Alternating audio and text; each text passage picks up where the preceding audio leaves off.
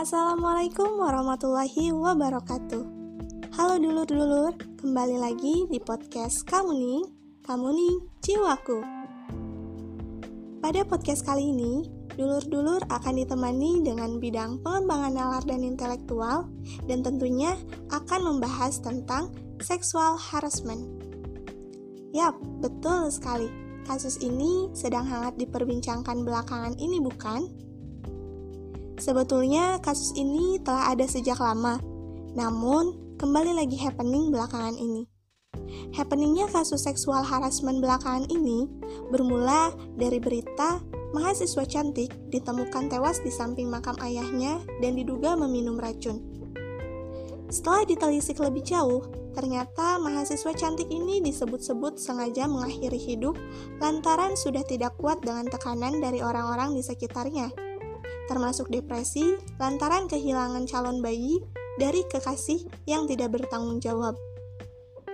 Ia juga disebut-sebut pernah mengalami pelecehan seksual di kampusnya.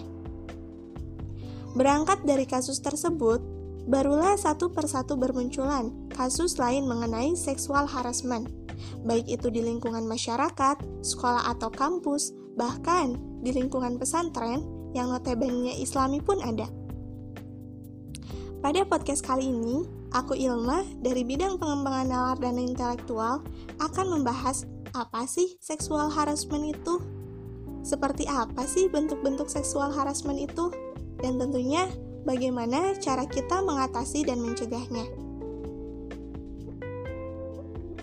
Selama ini banyak orang yang beranggapan bahwa seksual harassment atau pelecehan seksual hanya sebatas pemerkosaan dan pemaksaan dalam berhubungan intim. Nyatanya, banyak sekali bentuk atau jenis perlakuan yang masuk ke dalam pelecehan seksual ini dan dapat mengakibatkan trauma dan gangguan kesehatan bagi korban yang mengalaminya. Komnas Perempuan menyebutkan pelecehan seksual merupakan tindakan bernuansa seksual baik disampaikan secara fisik maupun non-fisik, di mana tindakan tersebut akan menimbulkan rasa tidak nyaman, tersinggung, merasa direndahkan, sehingga mengakibatkan gangguan kesehatan fisik maupun mental. Nah, dulur-dulur, kira-kira seperti apa sih bentuk dan jenis perlakuan yang dikategorikan ke dalam seksual harassment ini? Yuk, kita simak. Pertama, ada bentuk lisan. Bentuk lisan ini dapat berupa siulan, gurauan yang berbau seksual, serta merendahkan. Jadi, kapan pun dan di mana pun dulur-dulur mendapat perlakuan seperti yang disebutkan tadi, selalu waspada karena itu merupakan tindakan seksual harassment. Yang kedua, bentuk fisik. Bentuk fisik ini seperti meraba, memegang, mencium, tatapan nafsu, mencubit, bahkan ada yang sampai menggesekkan kemaluannya. Yang ketiga, ada bentuk digital. Bentuk digital ini berupa peretasan, penyebaran dan penyalahgunaan tulisan, gambar, serta data pribadi. Jadi, dulur-dulur diharapkan hati-hati terhadap orang baru, jangan mudah percaya, jangan memberikan data pribadi dulur-dulur kepada orang-orang yang baru dikenal. Yang kelima yaitu bahasa tubuh yang bernada seksual. Bentuk ini seperti tatapan penuh dengan hawa nafsu. Nah, dulur-dulur, ternyata banyak sekali ya bentuk-bentuknya, dan kita tentunya harus selalu waspada karena terkadang bahaya tidak akan mengenal kapan, siapa, dan di mana. Pelecehan seksual atau seksual harassment ini kebanyakan menyerang perempuan. Lemah lembut menjadi karakter yang sudah melekat dalam diri perempuan dan tak jarang, hal ini menjadi titik lemah dan dimanfaatkan oleh oknum yang tidak bertanggung jawab karena beranggapan bahwa perempuan dianggap tidak berdaya melawan. Komnas Perempuan mencatat per tahun 2021 terdapat kurang lebih 45.000 kasus mengenai seksual harassment, dan angka tersebut dua kali lipatnya dari kasus pada tahun 2020. Meskipun demikian, ternyata masih banyak korban kekerasan dan pelecehan seksual yang enggan untuk melapor dan cenderung menyalahkan diri. Akibatnya, banyak kasus demi kasus semakin banyak bermunculan karena kurangnya pemahaman dan penanggulangan atas pelecehan seksual yang terjadi. Hal ini diakibatkan karena adanya tekanan sosial, malu, dan lemahnya hukum menjadi pemicu kenapa angka kasus pelecehan seksual kian tahun makin meningkat dan masih terbilang tinggi.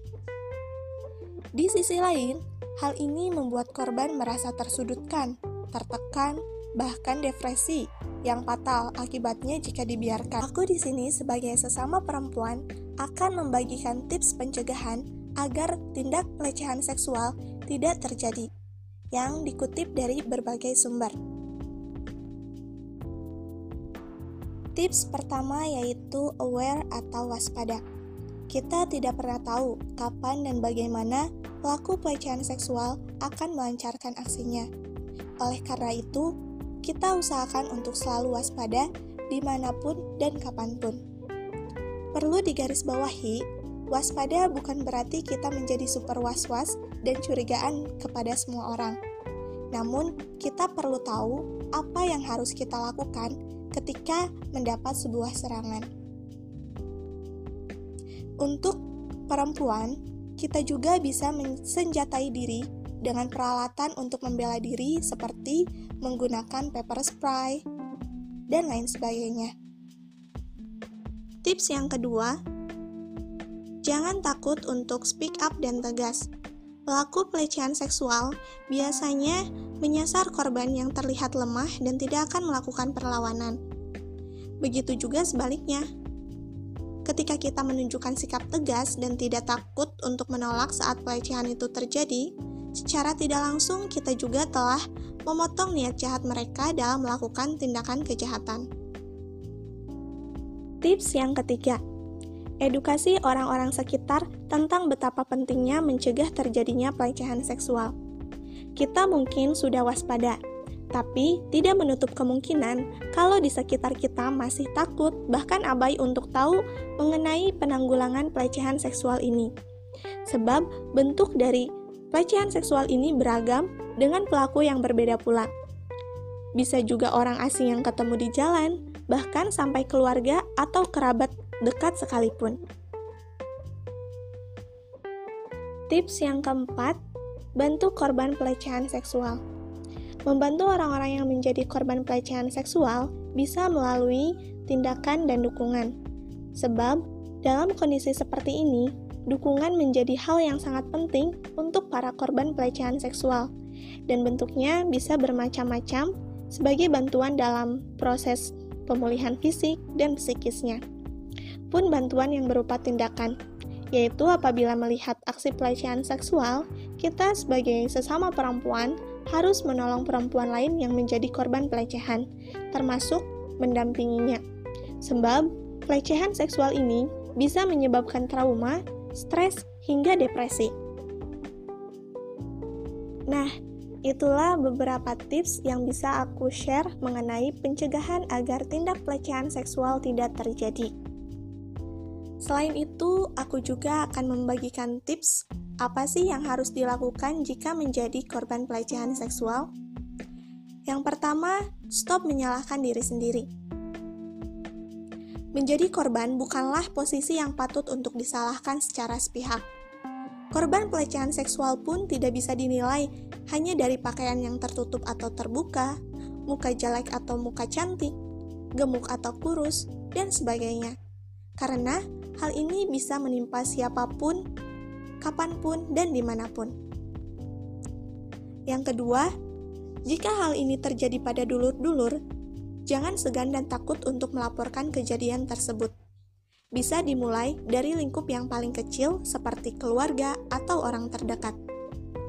Mungkin kedengarannya akan cukup sulit, tapi dengan kita berani speak up, maka itu sudah menjadi langkah terbaik untuk memberi efek cerah pada pelaku agar tidak terjadi pelecehan seksual yang sama.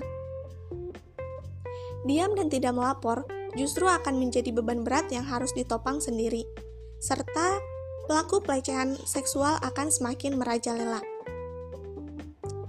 Yang ketiga yaitu mencari bantuan. Untuk dulur-dulur yang sudah lama menyimpan masalah ini, ada baiknya segera mencari bantuan dari orang-orang terdekat untuk memberi dukungan ataupun bantuan psikologis jika dibutuhkan. Dengan begitu, akan jadi lebih tahu langkah selanjutnya untuk memulihkan kondisi pasca trauma yang terjadi. Oke, mungkin uh, segitu yang bisa aku share kepada dulur-dulur. Semoga bermanfaat dan semoga kita dijauhkan dari uh, kasus seksual harassment ini. Uh, sampai jumpa di episode podcast selanjutnya. Wassalamualaikum warahmatullahi wabarakatuh.